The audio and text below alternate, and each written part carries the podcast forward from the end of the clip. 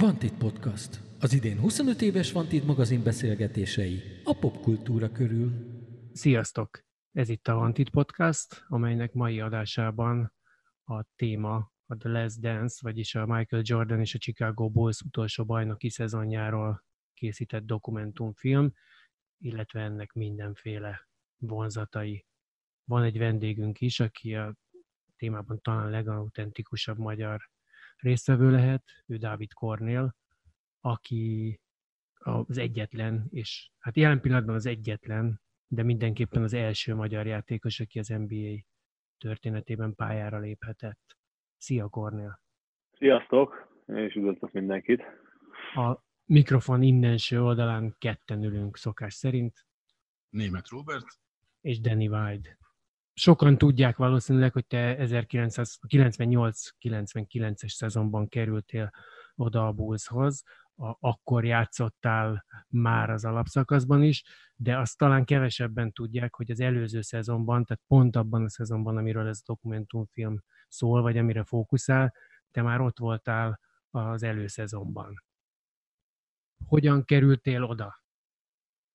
Igen, hát ez pont, pontosan így, így történt, viszonylag kevesen uh, tudják, vagy most már lehet, hogy kicsit többen, uh, de ez tény, hogy uh, hát én azon a 97-es uh, nyáron kerültem ki először a, a Chicago Bullshoz, uh, akkor egy uh, nyárliga csapatba, vagy hát az ő nyárliga csapatukba uh, vettem részt, és uh, onnan uh, hívtak engem vissza, hármat magammal, hogy így fogalmazzak, az őszi közvetlen felkészülésre, de hát abban a csapatban, a nyárliga csapat, ugye ez általában minden NBA csapatnak van ilyen nyárliga csapata, és itt általában kipróbálják a, a, az akkor draftolt játékost, akik kiválasztottak a játékos bőrzén, és egy, egy pár újoncot, vagy olyan játékosokat szerepelnek, akik ugye viszonylag kevesebb lehetőséget kaptak az előző szezonban, így tevődik össze egy nyári liga csapat, és ebbe szerepeltem én, és az ottani öt mérkőzés alapján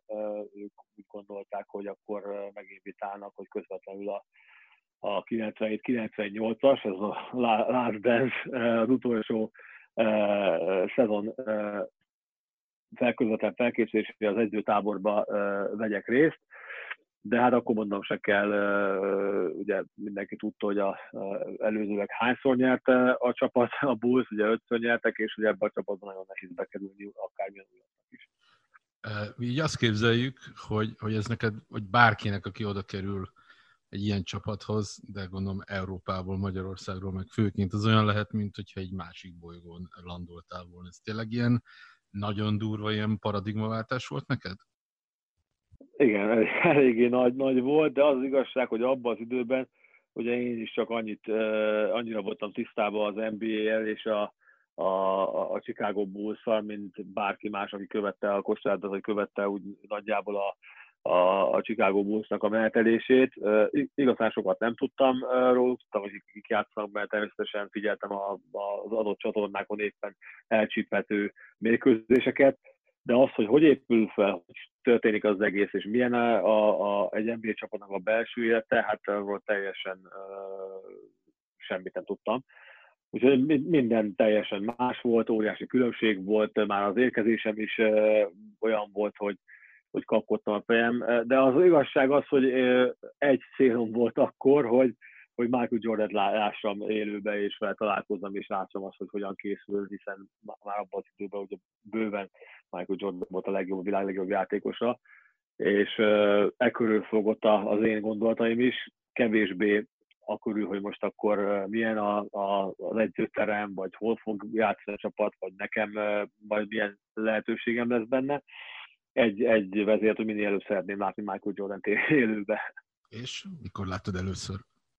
Hát őt már ugye kiérkeztem pár nappal a közvetlen az első nap ugye általában az a média day szokott lenni minden edzőtáborban, amikor meginvitálja az adott csapat a, a média összes részvevőjét, tévéstábok, újságírók, hada érkezik ilyenkor a, a, az akkor még ugye Bulls-nak volt az első számú edzőterme, ez a Bertol Center, oda, és akkor ott fogadják ugye a, a média képviselőit, és akkor, akkor vannak interjúk, akkor mutatják be a csapatot, az új érkezőket, a régiek akkor nyilatkoznak, mit várnak az évtől. Tehát egy ilyen bemutató van, ami általában mindenki a saját mezét viseli, és akkor ott lehet fotókat csinálni, meg mindenféle interjút készíteni, és ezen, a, ezen az első napon láttam és találkoztam vele először. Azt mondtad, hogy neked igazándiból az volt a nagy célod, vagy az volt az első számú, a legfontosabb dolog számod, hogy lássad, vagy találkozzál jordan de, és mondtad, hogy a többi az nem annyira érdekes, de azért ezek fölött azért úgy ne, ne ugorjuk át ezeket. Hogy, hogy néz ki, megérkeztél Chicagóba, és innentől mi történt? Hogyan fogadtak? Van ott olyan, hogy végigvezetnek a dolgokon, vagy, vagy mindenki oldja meg maga? Az igazság, hogy a nagy csidalatával nem fogadtak, hogy fogalmazzam. Sőt, pont ellenkezőleg történt, nem is várt senki a repülőtéren. Ez egy érdekes dolog volt, mert abban az időben nekem nem volt ugye menedzserem, vagy olyan játékos ügynököm, aki ezt a dolgot egyengedte, egy akkor még élő családi kint élő barát volt, aki tartotta a bulls a kapcsolatot, és ő mondta az instrukciókat, de mindenféle sportos előélet nélkül. És hát meg volt beszélve hogy valaki várni fog a repülőtéren, és a repülőtérről majd elvisznek a szállásra, abba a hotelba, ahol lakni fogok, és majd másnap jönnek értem a, a hogy megyek, megyek, mentek edzésre. Hát aztán megérkeztem ugye este 10 óra körül, vagy már vagy később is Chicagóban, hát persze senki nem várt, senki nem volt ott, úgyhogy, úgyhogy uh, Jó kezdés. Igen, kétségbe esetleg éreztem magam, de aztán ugye beültem egy taxiba, a, a hotel címét tudtam, és akkor ahol el, el, elmentem a hotelba, de hát ott ugye, amikor be, bemondtam a nevem, akkor ott volt a következő probléma, hogy, hogy ugye nem volt meg a foglalásom, a szobafoglalásom, itt jött a második dolog, most akkor elkezdtem már gondolkodni, hogy jó helyen járok egyáltalán, vagy jó időpontban megbeszélve, de aztán, aztán viszonylag elég gyorsan kiderült az, hogy megcserélték a nevemet, és ezért nem találta meg a recepciós hölgy tehát fordítva írták be a nevemet, úgy adták le, és úgy volt a foglalásom, tehát megvolt.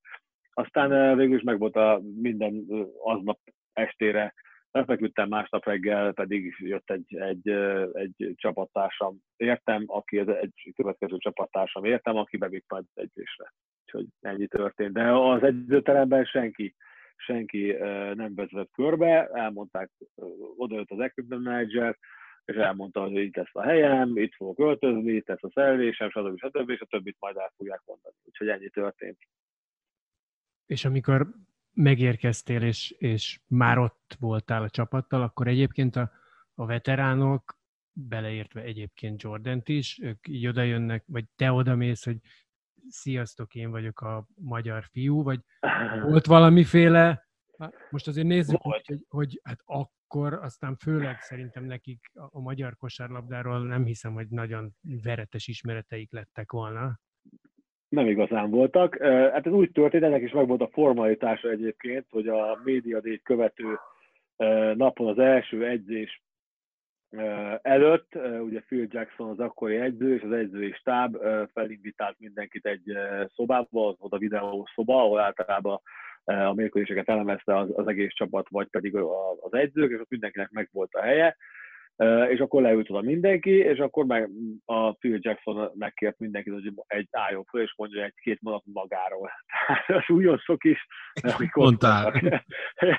Elég furcsa volt, mert először, akkor bementem, ugye három széken volt, három széken volt szám egy nagy fehér szám. Volt a 23-as, a 33-as és a 91-es, tehát ugye a Jordan, a Pippen és a Rodmannek a száma.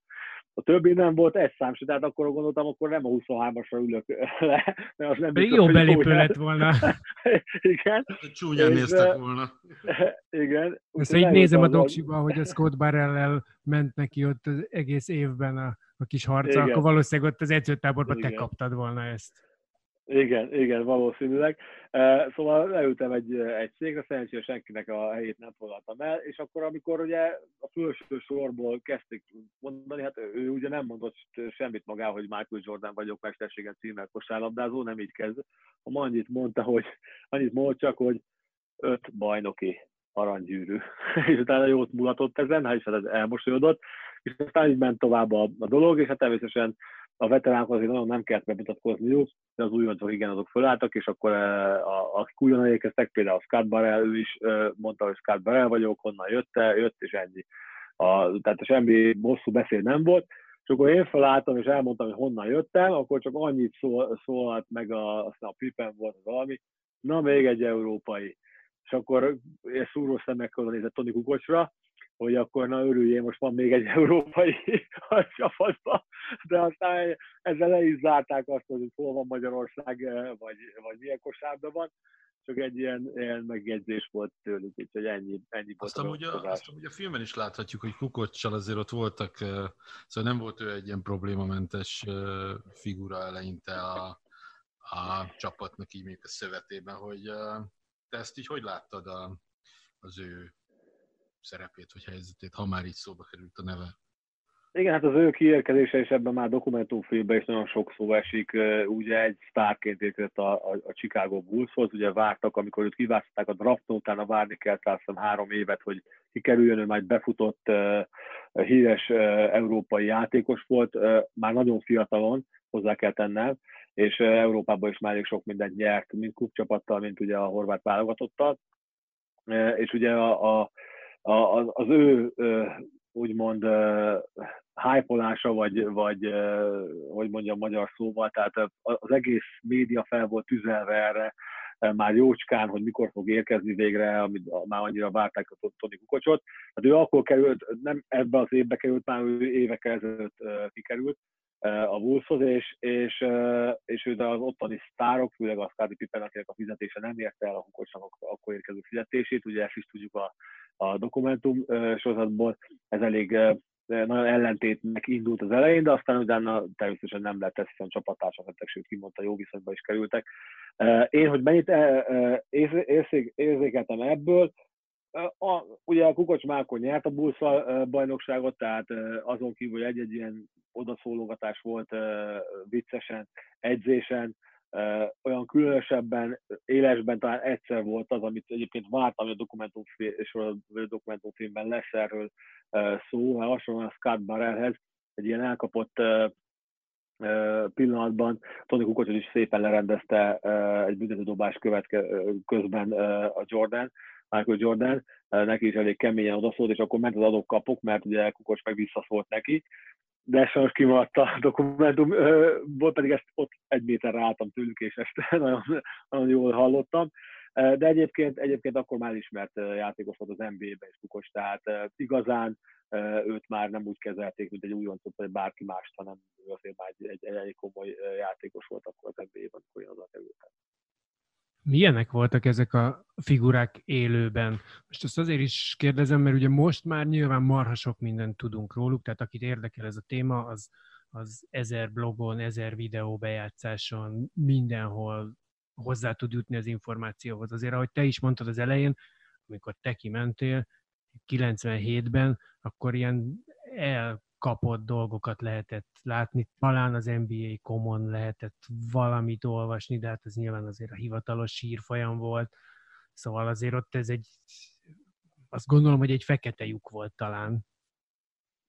Így van. Tehát nem nagyon belső információk, vagy olyan információk, amiket ebből a filmből már visszamenőleg megtudhattunk, azt előzőleg, vagy amikor én ugye megtudtam, hogy vissza kell mennem az októberi felkészülésre, erről én nem, nem hallottam és nem olvastam. Azt tudtam, hiszen az előző években kiderült, hogy ugye 92-től kezdve, amikor Kukocs miatt kiment volna, hogy 93-ban ment ki a Bulls-hoz, ott az olimpián, 92-es olimpián elég komolyan vette a Dream Team, az az első Dream Team, a horvátok elleni mérkőzés, és ott eléggé megszorongatták Kukocsot, főleg az első meccsen. De aztán igazán, hogy a belső, belső dolgokról, hogy az ellentétek a Jerry krause a sportigazgatóval kapcsolatban, hogy mennyire voltak, ezt, ezzel ott szembesültem, vagyis ezt is úgy gondoltam, hogy, hogy mivel nem tudtam az előzményeket igazán, hogy, hogy ez valahol bevett dolog lehet, hogy amikor a sportigazgató lejön a, a terembe edzés végén, vagy edzés után, akkor ott viccelődnek vele Jordan Pippen néha egy, egy ilyen ráugumis galacsin dob utána, vagy valami, tehát papír galacsin, tehát azt mondtam, hogy ez, ez, ez ilyen jó viszonyban vannak, tehát hiszen Jerry Krause soha nem állt bele egy, egy ilyen vitatkozásba ott senki előtt.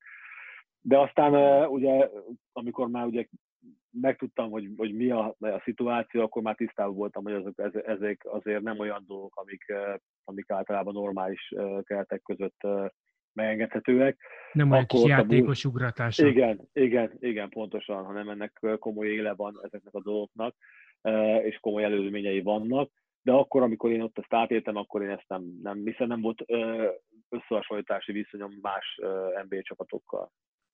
Neked egyébként Jerry Krause milyen szereplő, vagy mik a te benyomásaid róla? Itt ugye egyrészt, ha jól gondolom, akkor valahol mégiscsak az ő döntése, hogy, Így van. hogy téged annak idején megkerestek, vagy, vagy hogy egyáltalán oda kerülhettél ehhez a lehetőséghez.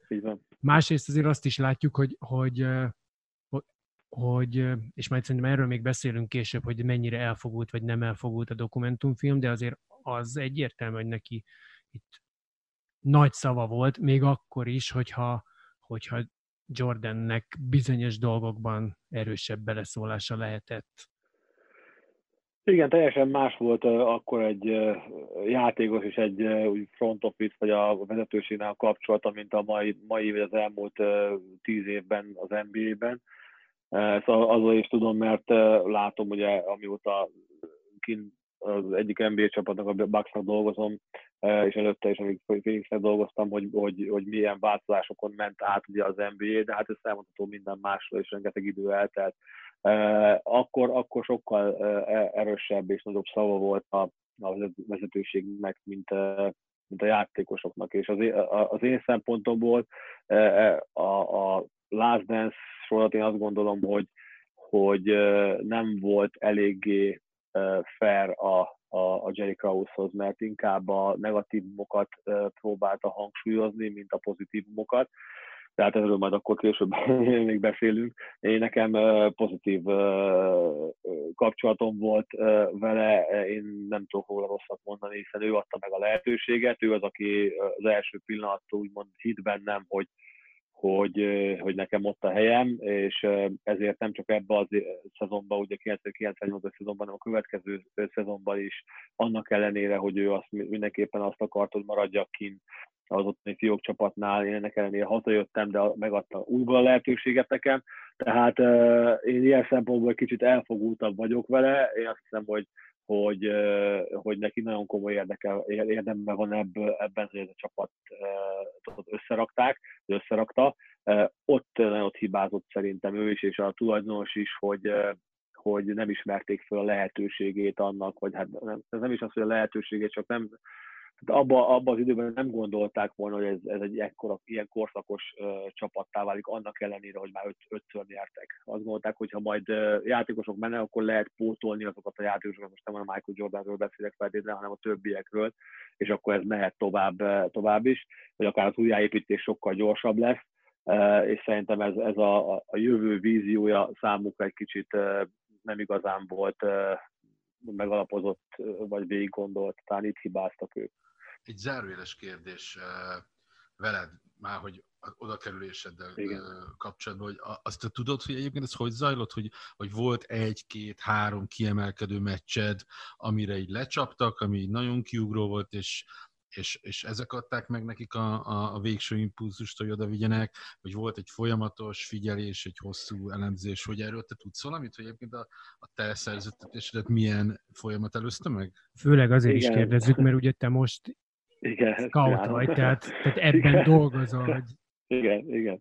Igen, abban az időben is egyébként a mai napig is ugyanaz a, a európai scout van, dolgozik a Chicago bulls ami nagyon, nagyon ritka az NBA-ben, hogy ilyen ennyi éven keresztül ugyanaz ember csinálja, vagy az vezetője a, a nemzetközi játékos megfigyelésnek, és azóta természetesen jól ismerem őt és, és ezétről az én kikerülésem abban az időben eléggé olyan csoda, csodabogár formájában ment, hiszen úgy lehetett igazán bekerülni az NBA-be, vagy, vagy egyetemről oda bekerül valaki, tehát amerikai egyetemről, ugye draftolják és úgy bekerül, akár európai, akár amerikai játékos, vagy pedig ilyen komoly karriert fut be Európába, mint a Toni Kukoc, vagy az Arvidas Sabonis, vagy a Drasen Petrovic, vagy, a, vagy a, akik akkor Vlad Divac, abban az időben kim voltak, sokkal teljesen más karrierjük volt, mint nekem, és hogy a játékos megszedés is teljesen más szinten történt akkor, mint ami, amiben mai világban élünk, vagy a, a mai korban történik. De igen, mindent közrejátszott. Egyrészt közrejátszott az, aki ugye engem felfedezett, az, amerikai új ember, aki itt játszott, láttuk meg engem Magyarországon, és ő vette fel a kapcsolatot a, a, a Bulls menedzsmentjével, és közrejátszott az is, hogy látott és ismert ugye az, az ottani nemzetközi játékos megfigyelő engem, és ennek megfelelően ők úgy adtak lehetőséget nekem, hogy, hogy és ez is Jerry Kraussnak a, a az akkori tapasztalatában, hiszen ő abban az időben már járt, ugye, amióta Toni Kukosot kivitte, járt Európába többször is, és figyelte a, az európai játékosokat, és jó benyomás, tehát jó pozitív képe volt az európai játékosokról, hogy ő megmerte ezt lépni, hogy, már akkor is, hogy, hogy, hogy vitt ki előzőleg is, vitt ki európai játékos egy ilyen felkészülésre, és jobban mert nyúlni azokhoz a játékosokhoz, akik mondjuk nem amerikaiak és ennek köszönhetően adta meg a lehetőséget nekem is, hogy egy nyárligába részt, részt tudjak venni. Ott ez ilyenkor mondjuk egy edzőnek, nevesen Phil Jacksonnak, van bármiféle beleszólása, hogy téged, igen, te úgy tetszettél neki a, a nyári ligában, vagy, vagy ez itt abszolút a Kraus döntése, illetve feladatra, tehát feladatra próbálnak vinni, mert nyilván nem úgy vittek azért, hogy most majd Igen. te leszel a Jordan utódja, vagy, vagy most azt mondom, hogy posztot szerint a Rodman utódja, de hát ott azért van egy hierarchia, hogy mondjuk te leszel a harmadik számú erőcsatár, akit ha úgy alakul, akkor be lehet dobni. Én, én azt gondolom, amikor először uh, felmerült, és ez, ez nyáron, ugye júniusban uh, hívott fel engem a Jerry Krause, hogy, uh, hogy, hogy akkor az, van egy ilyen lehetőség, és hogyha ha és úgy gondolom, akkor kimehet, kimehetek, és hát természetesen abban az időben, vagy nem természetesen minden magamnak kellett fizetnie, tehát a repülőtől kezdve minden, hogy ki tudjak jutni. Ez azért érdekes, mert most általában már, nem, már jó pár éve nem így történik, de akkor, akkor ez, ez elég furcsa volt de így, így is eh, én azt gondolom bele kellett vágni. Másrészt az, hogy a nyárliga csapatát általában a másodedzők, ugye több másodedző dolgozik a csapat mellett, több segédedző, hogy így fogalmazzak, és a főedző, a Phil Jackson és a többi head coach, azok általában nézik a lelátóról ezeket a nyárliga mérkőzéseket, ha odaérkeznek, és a, a nyárliga az ugye Salt Lake City-ben volt Utahban, és és én pont az első három mérkőzésen játszottam igazán jól, amikor még Phil Jackson nem volt ott, és az utolsó kettőre érkezett, amikor már csak olyan átlagosan játszottam, de viszont hallotta, hogy ugye a segédegyzőitől, hogy, hogy itt van a srác, ezt érdemes lenne megnézni, és gondolom ennek következtében választották ki azt a három embert, akik ugye visszahívtak a, a, az októberi felkészülésre lenyomtátok ezt az előszezont, és benne a, ugye volt ott egy Párizsi túra, Igen. néhány meccs. Milyenek voltak? Tehát a, a, az előszezonról azért, amennyire én ezt látom, azt lehet tudni, hogy ott, ott mindenki kipróbál mindenféle részben variációkat, részben játékosokat, tehát azért a sztárok 10-15 perceket játszanak Igen. nagyjából, és, és nem egy, tehát nekik inkább ez egy ilyen formába hozó valami Igen. szokott lenni. Ezzel együtt most abból is, amit egyébként is tudtunk Jordanről, és ami a dokumentumfilmből is kiderült, tehát ez, a, ez az iszonyatos, nem is tudom mit mondjak, fókusz, vagy egyagyúság, amivel, amivel mindenben nyerni akar, ő ilyen, tehát mondjuk egy, egy előszezoni mérkőzésen, például mondjuk azon, amikor a North Carolina Egyetem csarnokában, tehát az ő alma máterének csarnokában játszottatok a Philadelphia ellen, ahol az Ellen Iverson, aki szintén onnan jött, szerepelt. Ott, ott van ilyen, hogy ő most az így lazában megyek ki, vagy ott ő ugyanúgy megy ki, mint ahogy dobálja a, a pénzt a, a biztonsági őreivel. És er nem kell. Az igazság, hogy az előszezon azért az ő, ő szemszögből egy, egy szükséges, kötelező dolog. abban az időben, hogy a nyolc előszezonok mérkőzést kellett játszani, ez alatt a felkészülési alatt, tehát kötelezően az NBA előírja ezt, másrésztről, másrésztről azt már nem írja kötelezően elő, hogy hány percet kell játszani, tehát teljesen jó, amit, amit mondtál, mert tényleg ez inkább rávezető a szezonra.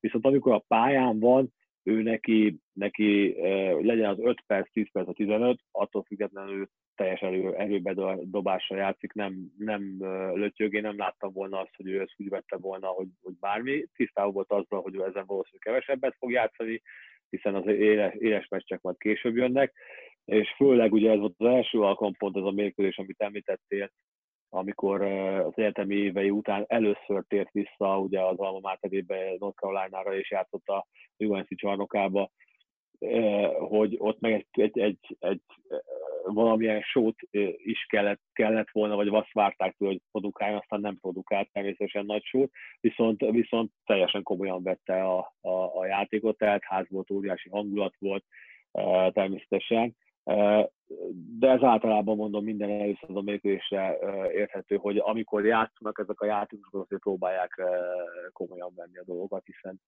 hiszen felkészülés egyik része ez. Akire nagyon kíváncsi lennék, hogy, hogy milyen volt élőben, vagy hogy ti mennyire kerültetek interakcióba, az, az Dennis Rodman. Én eleve a Detroit vonalat nagyon szerettem, ami ugye itt a filmben is látszik, hogy, hogy ott micsoda ellenségeskedés volt, miközben John Sally is később Edwards is, Rodman is, tehát hogy ott több olyan játékos, akivel komoly problémája volt Jordannek és a Bullsnak, aztán később csapattársuk és adott esetben fontos csapattársuk lett, de ráadásul Rodman ugye nagyon extrém figura volt. Mi, hogy jött ez ott neked szemtől szembe át. Tényleg, hát itt annak idején kb. ilyen negyedflekkes cikkeket lehetett olvasni róla maximum, aztán, aztán jó napot kívánok. Hát nekem elég gyorsan átjött, egyrészt ugye Romben nem kezdte a felkészülést a buszal, közvetlenül pár nappal később írta alá a, a, a szerződését, vagy hát jó pár nappal később, de amikor érkezett, akkor általában késve érkezett edzésre, és mindenféle maskarában. Maskarán úgy értem, hogy pizsamanadrágba jött edzésre, vagy olyan, olyan extrém dolgokat vett föl, amit, amit hát mások általában nem. Egyébként az NBS is előírja, hogy mivel lehet edzeni, ezért magára dobott hanyagul egy buszos, ilyen kipolitatós edzőpólót, de alatta aztán minden volt, csak NBA felirattal ellátott, vagy buszos fejettel ellátott felelés nem. A lényeg az, hogy, hogy ő egy teljesen külön, külön kaszt volt, tehát ez azt, hogy meg tudom uh, erősíteni, nem ilyen csapattársam azóta se volt, és uh, valószínű uh, másnak se lesz, mert ennyire külön volt. Uh, amivel én, uh, és amikor ugye pont erre a mérkőzésre, amiről említettük az előbb a North Carolina mérkőzésre utaztunk, ugye repülővel Chicago-ból, uh, szembesültem vele, hogy ő nem csak a pályán ilyen, hanem amikor érkezett a repülő, repülőre, úgy jött föl, olyan szerelés volt rajta, akkor éppen azt hiszem egy Chicago Police Departmentes teljes rendőregyenruhába szállt föl a repülőre, napszemüvegben, rendőrsapkában ült le. A, velem szembe egyébként, ugye ezek a repülők úgy vannak átalakítva, hogy elég kényelmesek, és pont velem szembe ült, és mellette ugye az a segéd tréner, úgy így, így tudnám mondani, aki, akivel neki a legjobb kapcsolata volt egyébként az egész csapatban és az minden, minden emberrel, aki a busz körül dolgozott. Ő, ő vele ült, nem is igazán kommunikált egy játékos társával sem, és ezzel a sráccal beszélt pár szót, és egyébként végigült a rendőr ruhába az egész utat North Carolina-ba. És amikor megérkeztünk a mérkőzésre, akkor, akkor viszont átöltözött, és ugye a mérkőzésen nem, az a mérkőzésen nem játszott, viszont fölvette egy zöld plüsnadrágot, egy fekete átlátszó ingel, amiben jól látszottak a különböző testékszerei, és egy hatalmas lila kalapot, és akkor jött oda Phil Jackson, és mondta neki, hogy akkor ebbe azért ne. És akkor levette a kalapot, és kalap nélkül sárga hajjal ült le ebbe a szellésbe, a kispad végébe, ugye ezen a mérkőzésen nem vett részt. aktívan. Úgyhogy ez elég, aztán elég példa arra, hogy mennyire extrém volt az ő, ő meg, megjelenése és viselkedése. Viszont amikor egyzett és a pályán volt, akkor, akkor, akkor nem, volt, nem volt mese, hiszen elképesztő adottságú és rendkívül jó, jó játékos volt. Amit ő igazán tudott, abban, abban nála jobb nem volt. És hát ott azért neki is elég erőteljes volt a motivációja, ha, ha jól vettem ki a, a filmből is. Tehát, hogy amikor már belül volt a vonalakon, akkor ez az extremitás maximum tüzelte őt, de, de ott már ő, ő oda koncentrált.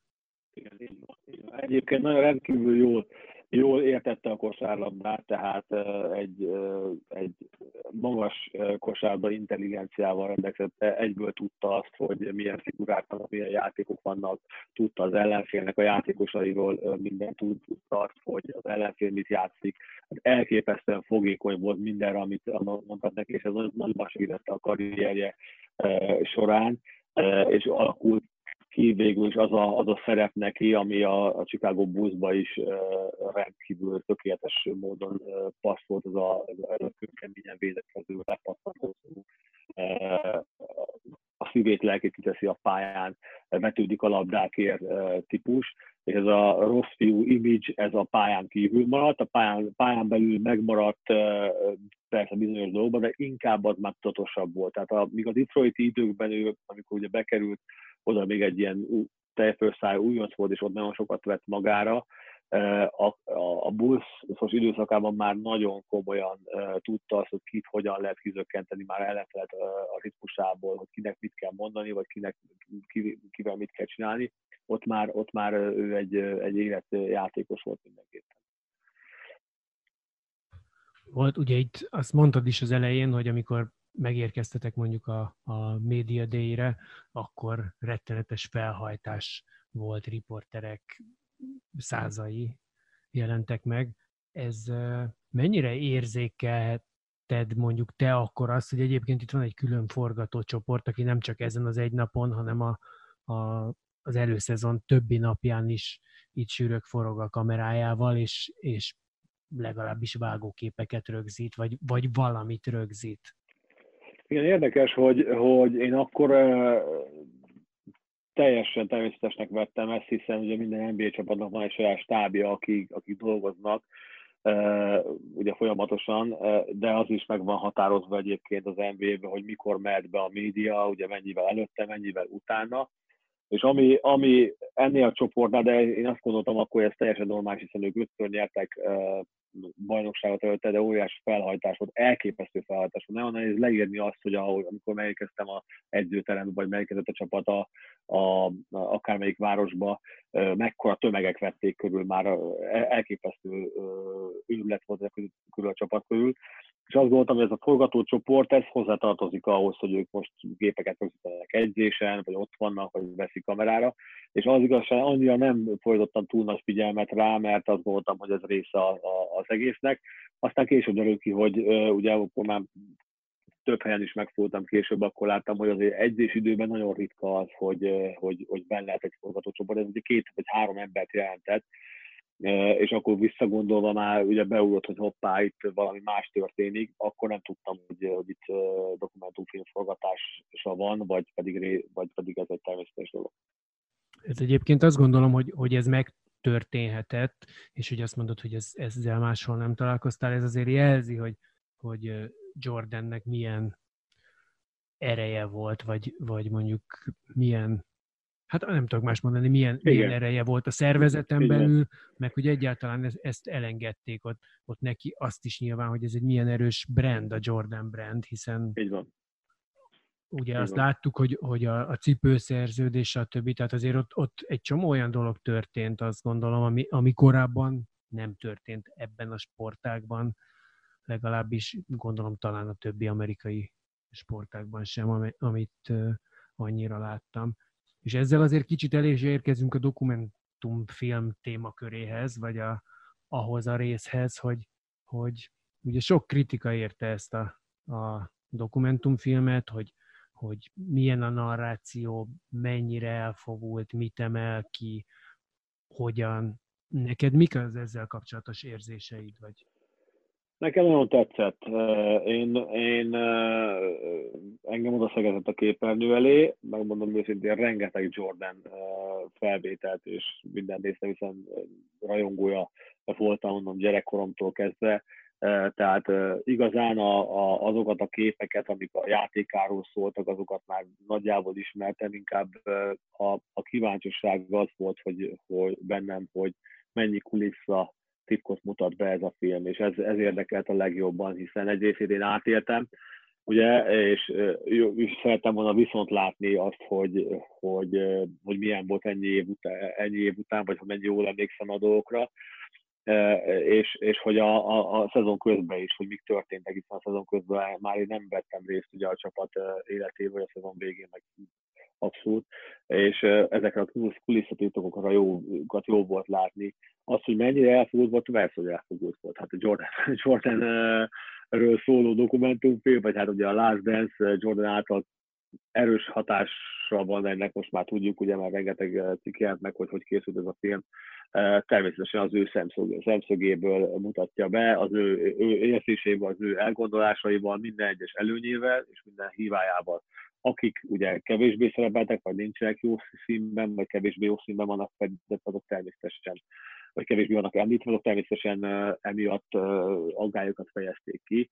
De én szerintem ezt úgy kell nézni ezt a, a, a filmet, hogy úgy kellene, kellett volna, vagy kellene nézni, hogy ez egy szórakoztató film, és olyan nagy dolgokat levonni belőle, talán talán a legfontosabb tanulsága, hogy ennyi külön, legalábbis számomra az volt, hogy, hogy az egyik legfontosabb tanulsága, hogy, hogy ennyi különböző ember, és ennyi különböző életet bemutatva, és egyik ennyi problémát, ami a, a háttérben volt, ennek ellenére is lehet csapatként a végén ugye nyerni, azért az óriási dolog. Volt, és egyrészt bemutatni a Jordannek, hogy, hogy ő azon kívül, hogy mekkora játékos volt, és mindenki tudja, hogy a, a, a legjobb játékos, azért milyen más problémái is voltak, amiben neki meg kellett küzdenie. Egyrészt saját magával kellett megküzdeni, a visszavonásod gondolom, vagy az a nyomás, ami rajta volt, ez hogy, hogy viselte. Másrészt ugye a, a média által, vagy bizonyos újságírók által keresett olyan dolgok, hogy ő azért tényleg ember, mert ő is hibázik, milyen negatív tulajdonságai vannak, ebből is azért kapunk ízelítőt, vagy próbáltak megfogni, és a másik az, hogy honnan merítette az, azt a rengeteg, rengeteg motivációt, hogy ő legyen az egy ebéd, de valaki köszön neki, vagy nem köszön, vagy akár golfpályán sérelme, vagy akárhol, de hogy honnan is merítette ezt a, ezt a rengeteg motivációt, hogy ilyen sokáig ő a csúcson tudott lenni. Mhm. Mi az, amit kifejezetten mindannak ellenére, amit előbb mondtál, hogy, hogy azért alapvetően ez egy szórakoztató film, meg hogy nem kell elvárni tőle egy ilyen különösen mélységnél mélyebb elemző vagy betekintő tartalmat, hogy mi az, amit mégis egyébként kifejezetten a, a, a dokumentum sorozat hibájának gondolsz, vagy rósz fel? Én, amiről már beszéltünk ott talán az elején a, a beszélgetésünknek, hogy Jerry Krause szerepe, én azt hiszem, az, az kicsit negatívabbra sikerült, mint, mint amennyire, vagy, vagy ahogy kellett volna, hiszen ő szintén már ugye eltávozott, és, és ő nem tud erre reflektálni, jó lett volna hallani az ő álláspontját is ebbe a, a dologba, és, és hát hasonlóan ugye a, a bizonyos elemek ugye bekerültek, aminek be kellett kerülnie Steve Kerrnek az élete, de ugyanakkor mások kimaradtak, amit lehetett volna. Tehát lehet itt ezt végig cizellálni, hogy mit kellett volna többet, mit kellett volna kevesebbet, szerintem ez mindenkinek a szája íze, íze szerint, de én azt gondolom, hogy, hogy, hogy ez, ez, ez, ez, ez, így volt nagyon jó, és nagyon jókor érte a kosárlabda társadalmat ez, ez a, ez a dokumentumfilm, és a sportvilágot is, és rengetegen mostani kosarasok tudtak ebből, vagy tudnak ebből meríteni motivációt, hogy az NBA-be játsznak, és az NBA-gen kívül is, hogy, hogy mi kell ahhoz, vagy mi, mi, mi kellhet ahhoz, hogy az ember adott dologban sikeres tudjon lenni. Hát igen, egyébként mindazzal együtt, hogy, hogy, hogy ő, tehát akár pénzzel is benne volt, vagy de minden esetre mondjuk azt, hogy, hogy jelentős ráhatása volt a, a a végtermékre. Azért én azt gondolom, hogy valószínűleg van egy olyan dolog, hogy fölvettek, hogy volt mondjuk 30 storyline, azokat végigvitték, és aztán a végén valószínűleg kiszemezgették a legjobb, most azt mondom, hogy tizet, de azért ugye tíznél több, több markáns vonalat vittek el benne, de mondjuk húszat, ami még, még összesodorható volt egy, egy egységes filmre. Nekem nagyon tetszett egyébként a film, szerintem nagyon sok, nagyon sok jó dolgot mondott, úgy, hogy egyébként én pont az ellenkező irányba, ugye mondtam, hogy én Detroit rajongó voltam, aztán később Indiana, tehát én mondjuk utáltam a Bulls-t, és így is odaszögezve ültem, meg elismertem a nagyságukat, amit, amire erre csak ráerősített ez a film, de bocsánat. Szóval azt gondolom, hogy, hogy voltak egyszerűen dolgok, amik ki kellett, hogy hújjanak azért, hogy ne egy, ne egy óriási katyvasz legyen. Tehát én is azt gondolom, hogy jól összefoglalták, viszont azt gondolom, például Jerry Krause esetében, hogy igen, ő alapvetően egy negatív figuraként van feltüntetve, de azért elhangzik, hogy mégiscsak ő építette föl ezt a csapatot, és azért, azért néhány zseniális húzása volt ebben a Kukocstól, a, a Scotty Pippen és a Horace Grant draftjétől. Tehát nagyon sok olyan dolog van, ami nélküle nem jött volna létre. Igen, és azt hiszem a hatodik, a hetedik részben uh, volt az, amikor Scottie Pippen is mond, elmondta ugyanezt pontosan, hogy, hogy annak ellenére, hogy akkor mi volt, meg uh, az ő szerepe és helyzete és az ő szerzése körüli dolog is uh, ugye teljesen más volt, és azért írta alá a hosszú szerződést, tehát akkor már kezdtek finomítani ezen a dolgon. Az első részekben én azt gondolom nagyon beleálltak, vagy hát jobban, mint ami kellett volna, de aztán végül azért próbálták kisimítani ezeket a dolgokat.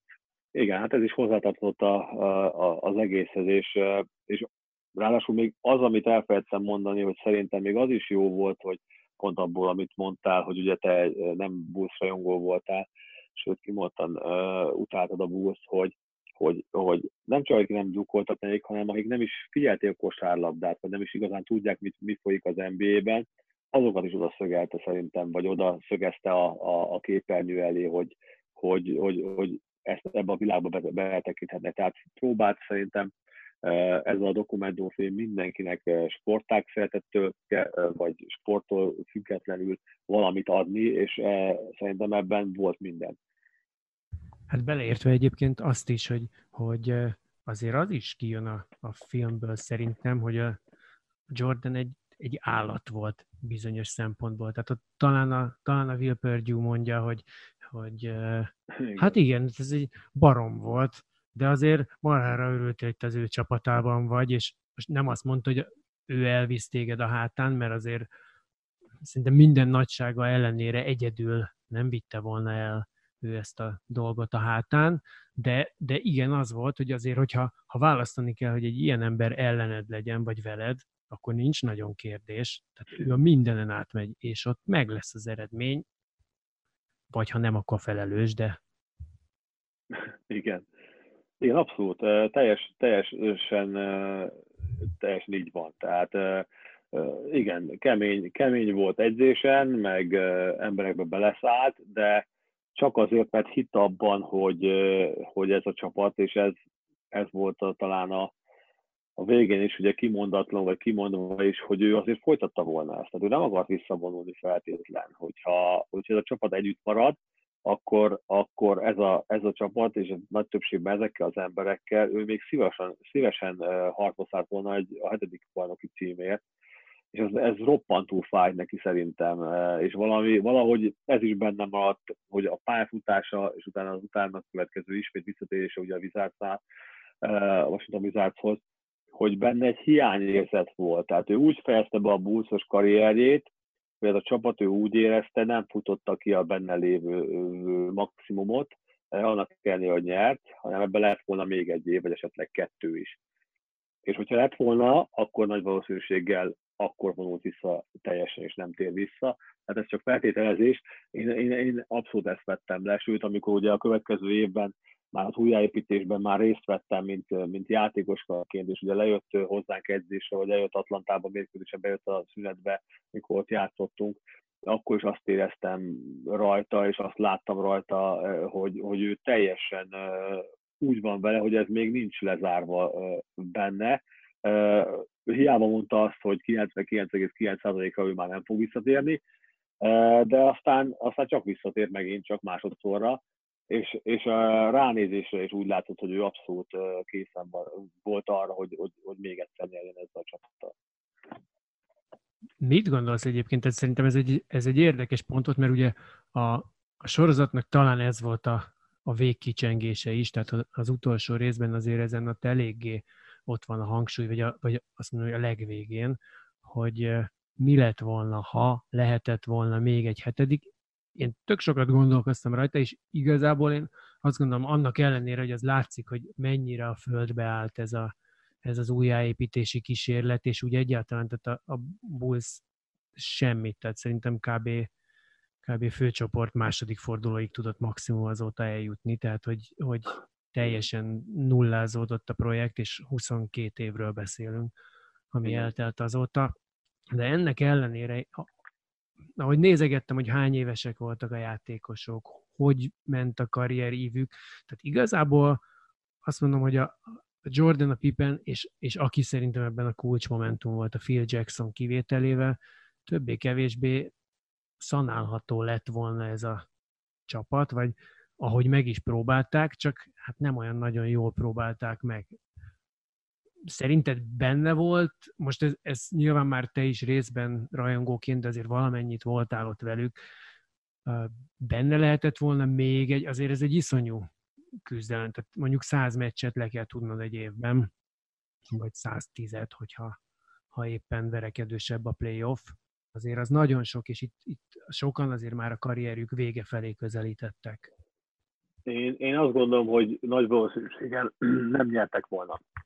Főleg úgy, ne felejtsük el, jött a lockout, a kizárásos időszak, és a következő év, a 98-99-es szezon, az januárban kezdődött. Tehát az még egy fél évvel idősebben tette ezeket a játékosokat, ez az egyik. Nem beszélve arról, hogy ugye ott már sérülések is voltak, ráadásul a Jordan elvágta hogy a szívevvágóval az ujját, persze azt mondta, hogy akkor nem vágta volna, nem, akkor nem, nem sikorodott volna annyit. Tehát teljesen lehet magyarázni. Én azt gondolom, hogy, hogy, hogy egyrészt a, a rövid szezon, hogyha mindenki egészséges és tényleg laboratóriumi körülmények lettek volna, és a csapat együtt, együtt szerepel, akkor a, a rövid szezon, az 50 meccs és alapszakasz volt, és a rájátszás, az lehet, hogy kezdett volna nekik ahhoz, hogy ismét döntőbe kerüljenek.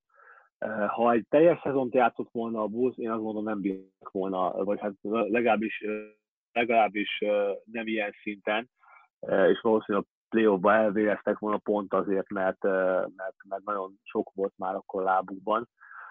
Érdekes kérdés. Én továbbra is azt mondom, hogy versenyben viszont versenyben lettek volna.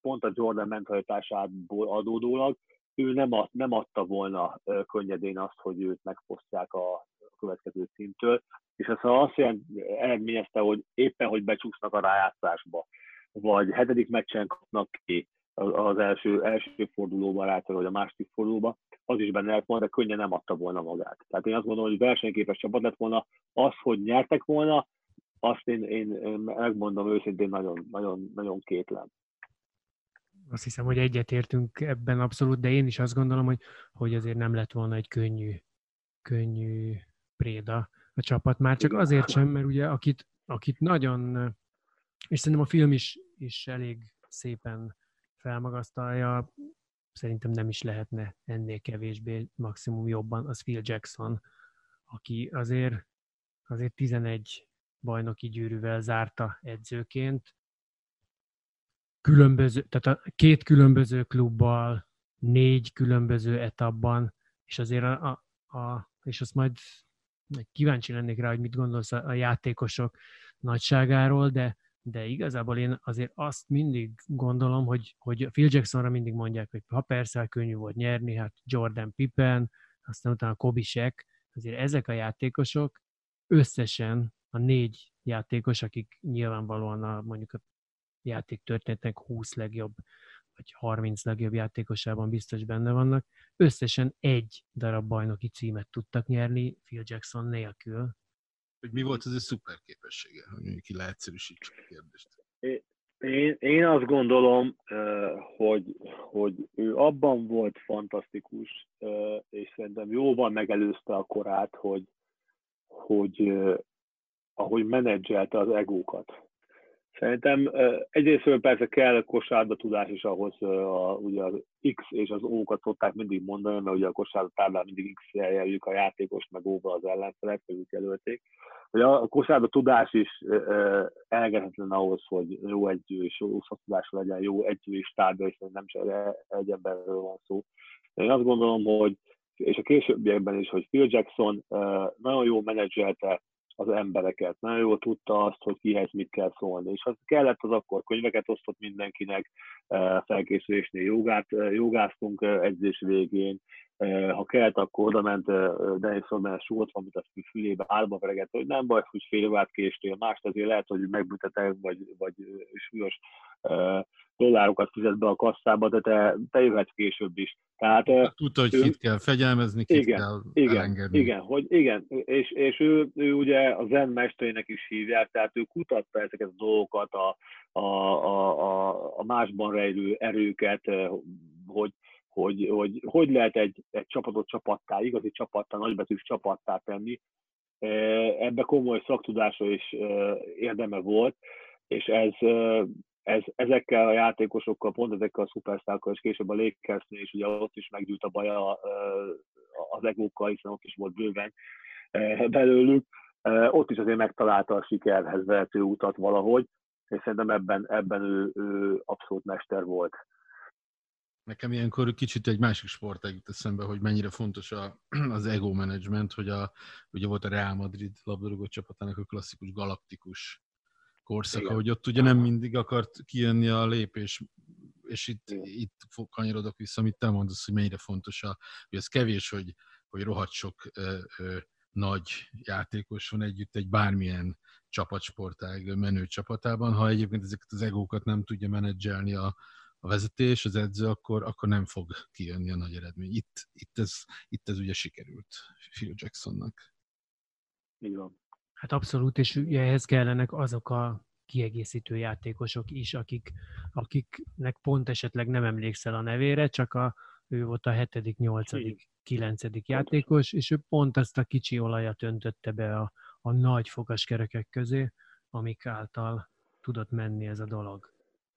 Igen, ez, ez, ez csak még egy szó ezzel kapcsolatban, hogy, hogy nem elég, hogy tudták ezek a játékosok, hogy mi a szerepük a nagy egészben, hiszen ez nagyon fontos, hogy tudják, hogy mi a szerepük, hanem nem is akartak kilépni belőle. Tehát de nagyon sokszor, nagyon sokszor látja az ember egy csapatnál, legyen bármely sportában, hogy hú, ez, ez az ember miért csak ennyit játszik, vagy ez miért akar többet játszani csapat szempontjából nagyon fontos az, hogy egy tudja a helyét, hogy hol van, és nem csak a hierarchiában, hanem a, játék, a játékban meg, megadott helye tudja, hogy hol van, és ne akarja nő hőssé válni. Majd eljön a pillanat, amikor hőssé kell tenni őt, vagy hőssé kell tenni őt. És ez, ez fogadja el. Fogadja el azt a szerepet, amit rászántak, fogadja ezt, hogy, hogy ő lehet, hogy többet tud, és egy másik csapatban sokkal többet tudna, de ebben a csapatban ez a szerep van ráosztva. Ez az 5 perc, ez a 15 perc, csak kiegészítő ember beszélek és ezt, ezt ebből, ebből ő nem akar kijönni, és ebből a buszban én, én ezt láttam, hogy ezek az emberek nagyon jól tudták azt, hogy, hogy, hogy, hogy, hogy e, itt ez a szerep van rájuk, és ha sikeresek akarnak lenni, akkor, akkor, akkor ebbe a szerepbe kell benenjük, de az emberi ösztön itt is előlép, és ezért vannak minden csapatnál azok, hogy hát én ezt többet tudok, én nem csak büntetőket dobok jól, én meg akarom mutatni azt, hogy többet tudok, én is akarok többet azt a, a, a hát ebb, és ezeket kell faricsálni. Hol egyzőnek, hol játékosnak, de valaki olyannak, aki meg tudja tenni, és helyre tenni a dolgokat. A film is ugye, illetve a film az ugye alapvetően a, a sztárokra, meg a nagyjátékosokra koncentrál. De hogy látod, hogy kik voltak azok az idézőjelben láthatatlan játékosok, aki nélkül nem lehetett volna a Bulls, nem érhette volna azokat az eredményeket, amiket elért, nem lehetett volna az, ami... Én, én azt hiszem, hogy Luke Longville például senki nem beszél, az Ausztrál Center, aki, akinek a szerepe én szerintem nagyon fontos volt. Ugye Bill Wenningtonról beszéltünk, de az őnek az öltözőben való szerepe, vagy amikor bejött a befejezésekben fontos volt, vagy Judd Bushler, aki azt ide semmi szó, szó, szó nem esett az egész folyamán, a legjobb barátja volt Steve Körnek, és, és, és de sülvetőve együtt voltak. Tehát ezek a játékosok, én azt gondolom, hogy, hogy, hogy, hogy ugyanolyan ebbe a dokumentumfilmben ugyanolyan mennyiségű dolgot megérdemeltek volna, vagy, vagy, vagy képet, vagy legalább vonatot, vagy interjút, vagy, vagy, vagy szóba kerültek volna, mint, mint bárki más, csak úgy, mint mondjuk azok az egyzők, akik ott ültek a padon, hiszen egy Tex Winter, aki a, a megálmodója volt a, Triangle of vagy Frank Hambel, aki ugye ott volt utána a, a, a Lakersnek a menetelésében, és számtalan más az exit menedzsert, akit jó lett volna megszólaltatni, aki aztán végigért mindent, hiszen mindig, ő volt, aki a játékosoknak minden ügyes baját, ügyes bajos dolgokat intézte az edzésektől a mérkőzésekig. Tehát egy csomó olyan dolog lehet volna még, és volt is, hiszen rengeteg anyagot felvettek, ami belekerülnek volna a dokumentumfilmbe, de szigorúan a játékosokat veszük, én ő, ő, őket mindenképpen fontosnak tartom megemlíteni. Hát igen, ez valószínűleg azért itt a bőség zavara volt valamennyire. Amit említettünk itt ugye a legjobb játékos, a minden idők legjobb játékosa, jelen pillanatban, mondjuk azt mondom, hogy tíz évvel ezelőtt ez egy viszonylag egyszerű kérdés volt, mert mindenki azt mondta, Jordan minden idők legjobbja. A régiekről, tehát azt mondom, hogy az NBA első három évtizedéről ott maximum maximum így írásos emlékek alapján tudunk, vagy, vagy nagyon rossz minőségű fekete-fehér felvételeken valamit, de, de utána egyértelműen jordan tekintette mindenki a legjobb játékosnak. Ezt a, ezt a, a filmet, ezt ugye, vagy hát az alapanyagot hozzá, azt 22 éve forgatták. Én gondolkoztam rajta, hogy miért az volt az időzítés, hogy ez mostanában jön ki, vagy nem. Az elmúlt tíz évben azért megjelent egy másik narratíva is, miszerint LeBron James a legnagyobb király, és, és egy kicsit nem tudom, nekem volt egy olyan is abban, hogy, hogy most kijöhetett ez a film, hogy mint egy emlékeztető, hogy hát srácok, lehet, hogy ti már, ti már LeBronon nőttök föl, Na de hát azért nézzétek már meg, hogy ki volt itt a király, vagy ki az, aki még mindig a legnagyobb. Te hogy érzed Igen. ezt? Vagy? Igen, hát a, a sport az abszolút ilyen, hogy, hogy nagyon rövid a memóriája általában az, az embereknek, és mindig vannak újabb és újabb, és lesznek újabb és újabb sztárok és játékosok, akik, akik jó összehasonlítani részül a régiekkel. Csak hogy telnek az évek, akkor ezeket egyre nagyobb, össze, egyre nehezebb összehasonlítani, meg aki már össze tudja hasonlítani, az már nem akar ilyen vitába belemenni igazán. aki meg nem látta őket, az meg, az meg nem emlékszik igazán rá, hogy vagy nem, nem is láthatta élőben játszani ezeket, és erre tényleg jó volt ez a film és biztos, hogy ez is közrejátszik, hogy Jordan most bólintott rá arra, vagy hát mostanában, két évvel ezelőtt kezdték ezt összem forgatni, hogy, hogy akkor most szabadját, hiszen az ő joga volt az, hogy ezeket a felvételeket szabadját engedi, és engedi azt, hogy felhasználhassák. Ilyen is dolog is közrejátszott természetesen az üzlet, az, az, az ebbe is benne van, és LeBron Jamesnek a, az 17 év alatt letett úgymond névegye az NBA-be, markánsan beleírta magát az NBA történetébe, de én azt hiszem, hogy, hogy Jordan még a mai mostani korosztály is, vagy az a, a, a következő korosztályok is, ha másból nem a cipőiből és a, a, a, a mezeiből, tehát a brandből magából következtetnek, hogy, vagy következtettek, hogy felvételekből, hogy, hogy ő azért valami, valami olyat tudott, amit más nem nagyon tudott, és ezért az összehasonlítás mindig nehéz, és nem is igazán szeretik a játékosok, ha írákat, meg írában szerető játékosokat hasonlítanak össze. Én, én számomra egy egyértelmű másolat előtt is és utána is, hogy én őt tartom a legnagyobb játékosnak, nem csak azért, mert ezeket a fekete-fehér előtte lévő filmeket vagy játékosokat csak hallomásból ismerem, hanem azért is, mert akkor egy más, másfajta rendszer volt, kevesebb mérkőzés volt, kevesebb csapat volt, és talán az a 82 alapszakasz és a rengi felállása az NBA-nek, ami most már hosszú évek óta van, az azért sokkal könnyebben összehasonlíthatóvá teszi az akkori 90-es évek és a 2000-es évek, a 2010-es, 2020-as évek játékos, hogy egészen addig, amíg ebben sem lesz változás. Az alap ilyen szempontból megvan. Viszont egy biztos, és azt gondolom, hogy az olyan státuszú játékosokból nem sok van, LeBron James, Michael Jordan, náluk a, a, a bajnoki győzelmek száma és a döntőben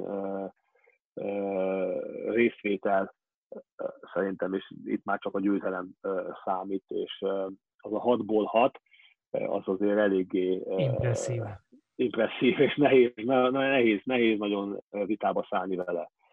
Míg a LeBron James mondom neki 17 év alatt még egy büntetőcélzása volt rossz parkolásért. Tehát ő pályán és a pályán kívül is elképesztő, amit lehetett az asztalra, és még simán nyerhet két-három bajnokságot, hát simán nem. Hát ha megnyeri, akkor, akkor, akkor lesz vita elég keményen. De akkor biztos, így van, akkor biztos.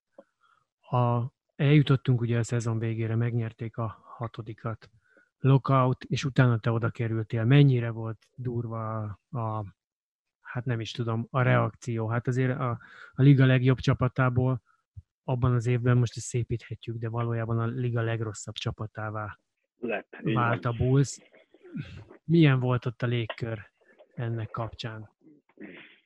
Érdekes, hogy így fogalmazzak. Azért volt érdekes, mert ugye azért hét játékos maradt az előző évből. Tehát ugyan a szupersztárok elmentek, de a hét játékos, aki az előző éve, évben vagy években nyertek, azok ott maradtak, és uh, ugye sokkal több lett az újonc és, uh, és az új játékos, de az elvárások ennek megfelelően már uh, nem ott voltak, mint az előző csapattal. Ennek ellenére a kíváncsiságot adott a nézőket. Tehát az, hogy teltház előtt uh, játszottuk a mérkőzéseket még utána két éven keresztül, azért mondja, azért az nagyon sokat elmond. Tehát a, közönség abszolút ott volt, és várta azt, hogy a csapat ebből mi lesz, mi lesz a következő évben, amikor jött Elton Brand, Ronald Test, és még néhányan, hogy akkor mi lesz, tehát a várakozások azt, hogy ez, ez nem lehet most. Jó, tudta mindenki, ez egy rövid, rövid szeton lesz, elmentek a nagy sztályok, nehéz lesz, és nem is igazán voltak negatív hangok ebben, inkább az, az irány az, ami, az edző az új edző felhajtás, vagy nem felhajtás, ez, ez eredményezte azt, hogy, hogy ahogy ugye a csapat nem nyert, és nem látták igazán a, a nézők azt, hogy az irány az mikor fog fölfelé így azért a, a, a hogy mondjam, a negatív hangok is el, erősödtek, főleg a második éve, évenben, amikor ott voltam. Azért azt lehet hallani a beszélgetésből, hogy te a mai napig nem csak rajongóként, hanem, hanem professzionálisan is érintett vagy ebben a dologban az NBA-ben. Ha valaki nem tudná, mond már el, hogy, hogy mi az, ami, ami azóta hozzáköt a ligához, illetve ebben voltak mondjuk a Chicagóban megszerzett kapcsolatoknak előremutató vonalai? Természetesen voltak, nem csak a Csikágóban, hanem akikkel én ott az a pár év alatt, míg voltam, megismerkedtem, természetesen volt hozadéka, hiszen tartottam velük a kapcsolatot, vagy tartom velük a kapcsolatot, akivel tudom, és nagyon sokan már ugye különböző csapatoknál dolgoznak, de most már ugye pont a nyolcadik évet fogom a Milwaukee Bucksnál kezdeni, mint európai játékos megfigyelő, és azért ennek nagyon örülök, és nagyon büszke vagyok rá, hogy ennyi ideig egy csapatnál sikerült gyökeret vernem, és, és rengeteget tanultam az elmúlt évek alatt abból, hogy egy csapat egyrésztől hogy lehet sikeres, mi kell ahhoz, hogy, hogy összeálljon, hiszen a Bucksnál pont ezt látom, hiszen János a Kumpu a a, a tavalyi év MVP-je, és lehet az idei évi is ő lesz, oda kerülésekor egy időbe kerültem én oda a, a, a Buckshoz, és, és akkor a Bucks egy utolsó helyzet, hogy gyengébb csapat volt, és most pedig a bajnokságra tört. Tehát nagyon sokat tanultam, és tanulok folyamatosan is, hogy, hogy, hogy mi kell ehhez, és jó, jó ebbe bele látni, akkor játékosként nem láttam bele, hiszen játékosként az ember csak egy, egy szegmensét látja az egész történetnek, most már azért látom, hogy jó pár éve, hogy hogy történnek a, a döntések, alapon választják ki a játékosokat, hogy történik a végső szó, a rábólintása a tulajdonosnak ezekre a dolgokra, és, és azért az érdekes, és ez mindig, minden évben érdekes ebbe benne lenni és látni. Kicsit már erről beszéltél most is, de hogy adja magát a záró kérdés, vagy a záró téma, hogy most milyennek látod az NBA-t részben ahhoz képest, amilyennek játékosként, betekint, vagy a játékoskorodban amilyen betekintést nyertél, ahhoz képest mik a kardinális változások, mi az, ami nem változott, a, ki, ki és miért most a menő, akár játékos, akár csapatszinten? Játékban és struktúrában egyaránt érdekes lehet ez. Én azt gondolom, rengeteget változott a kosárban, és ez egy ilyen csodálatos játék. Mind játékban rengeteget változott, teljesen más, nem teljesen más, de sokkal sokkal uh, több dolog van, amit uh, egy játékban, egy támadásban uh, játszanak a csapatok, vagy ahogy fejlődött a játék, uh, mind a szabályok, a szabálymódosítások, mind pedig uh, minden, ami körülveszi, ez természetesen hatással van arra, hogy a játék mennyire fejlődik, és mindig újabb és újabb dolgok kerülnek előtérbe, vagy amik működnek, vagy kitalálnak az emberek, hogy működhetnek ez a szakmai része. A, a, a háttér, én azt hiszem, hogy hogy talán az amerikai futball után a, a kosárlabda az, amelyik a leggyorsabban uh, vett be minden olyan földön elképzelhető uh, segéd dolgot, uh, amik a, egyrészt a játékosoknak a, a, a, a fejlődéséhez szükséges, uh, mind játékban, mind a pályán, mind a pályán kívül sérülésekből adó uh, visszatérések meggyorsításához, vagy ugye a prevenció a megelőzéshez. Tehát olyan, olyan orvosi háttér és olyan, olyan komplex tudás rejt,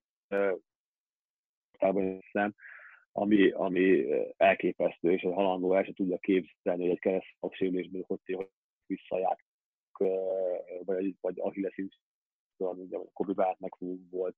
Tehát olyan komoly sérülésekben, amit mondjuk 90-es években elképzelhetetlen volt ebből ilyen gyorsan vissza lehet érni. Most már van lehetőség, hogy a karrierjét tovább folytassa egy játékos. Ez is nagyon érdekes szegmense. Eh, az is érdekes része a, a kosárdának, hogy a játékosok szerepe mennyit változott, hogy mennyire előkerült az, hogy nem csak kosárdával foglalkoznak, hanem minden más, eh, mással. Mekkora hat a tévének, a médiának egyre nagyobb abban, hogy, eh, és a social médiának főleg itt gondolok, az ugye az, az Instagram, meg az SSS ilyen, ilyenre, hogy mennyire közvetlenül tudnak tartani a közönséggel, ennek vannak pozitív és negatív hozadékai. Tehát sokkal komplexebb eh, lett az egész, eh, én azt gondolom az NBA, és a, a sportolók, eh, az NBA-ben játszó játékosoknak a szerepe csak úgy, mint rolmodellként, mint a pályán, és mint a pályán kívül, és ez, és azért ez elég, elég nagy hatással van mindenkire. Én azt hiszem, és a játék folyamatosan fejlődik, és egyre több lesz, és ezért ennyire népszerű. És akkor visszatérve a mai, a mai helyzetre, ugye ez, a, ez, a, ez az egész, amiben most élünk, sajnálatosan ez a, a vírus dolga kérdése, hogy, hogy mennyi tragikus dolgot hall az ember, és ebbe is az NBA mennyire próbál minél gyorsabban alkalmazkodni. Ugye július 30-től visszatér a, a, a, a, a liga július végétől visszatér a liga, és megpróbálják befejezni a bajnokságot. Tehát egy csomó olyan dolog történik, ami folyamatosan történik, ami azt mutatja, hogy ez egy olyan gépezet, aminek soha nincs vége, és nem is lesz, mert mindig megtalálják azt, ami tovább visz, és mindig mozgatja előre, és nem lehet összehasonlítani a, az éveket, vagy az évtizedeket, mert mindig jönnek újabb és újabb dolgok, mind játékban, mind a, mind a pályán Lesz bajnok a Bucks? én bízom, bízom benne. Jó lenne minél előbb. Lehet, hogy lehet, hogy ebben a szezon, szezonban, de én bízom benne, hogy minél előbb sikerül, sikerül megnyerni a bajnokságot, igen. Nagyon jó lenne. Sok sikert kívánunk nekik és neked is hozzá. Nagyon köszönjük a beszélgetést. Köszönöm szépen, itt lehettem veletek. Sziasztok! Sziasztok! Hello! Stock. Ha tetszett, vagy hogyha nem, megtalálhatóak vagyunk a Spotify-on, a YouTube-on és az Apple Music-on. Kövessetek! Jó, akkor csak annyi, hogy, hogy megpróbálunk csinálni ilyen, egy ilyen képernyő selfit esetleg együtt, meg így mindjárt szakértünk összerakja a képet nekünk is.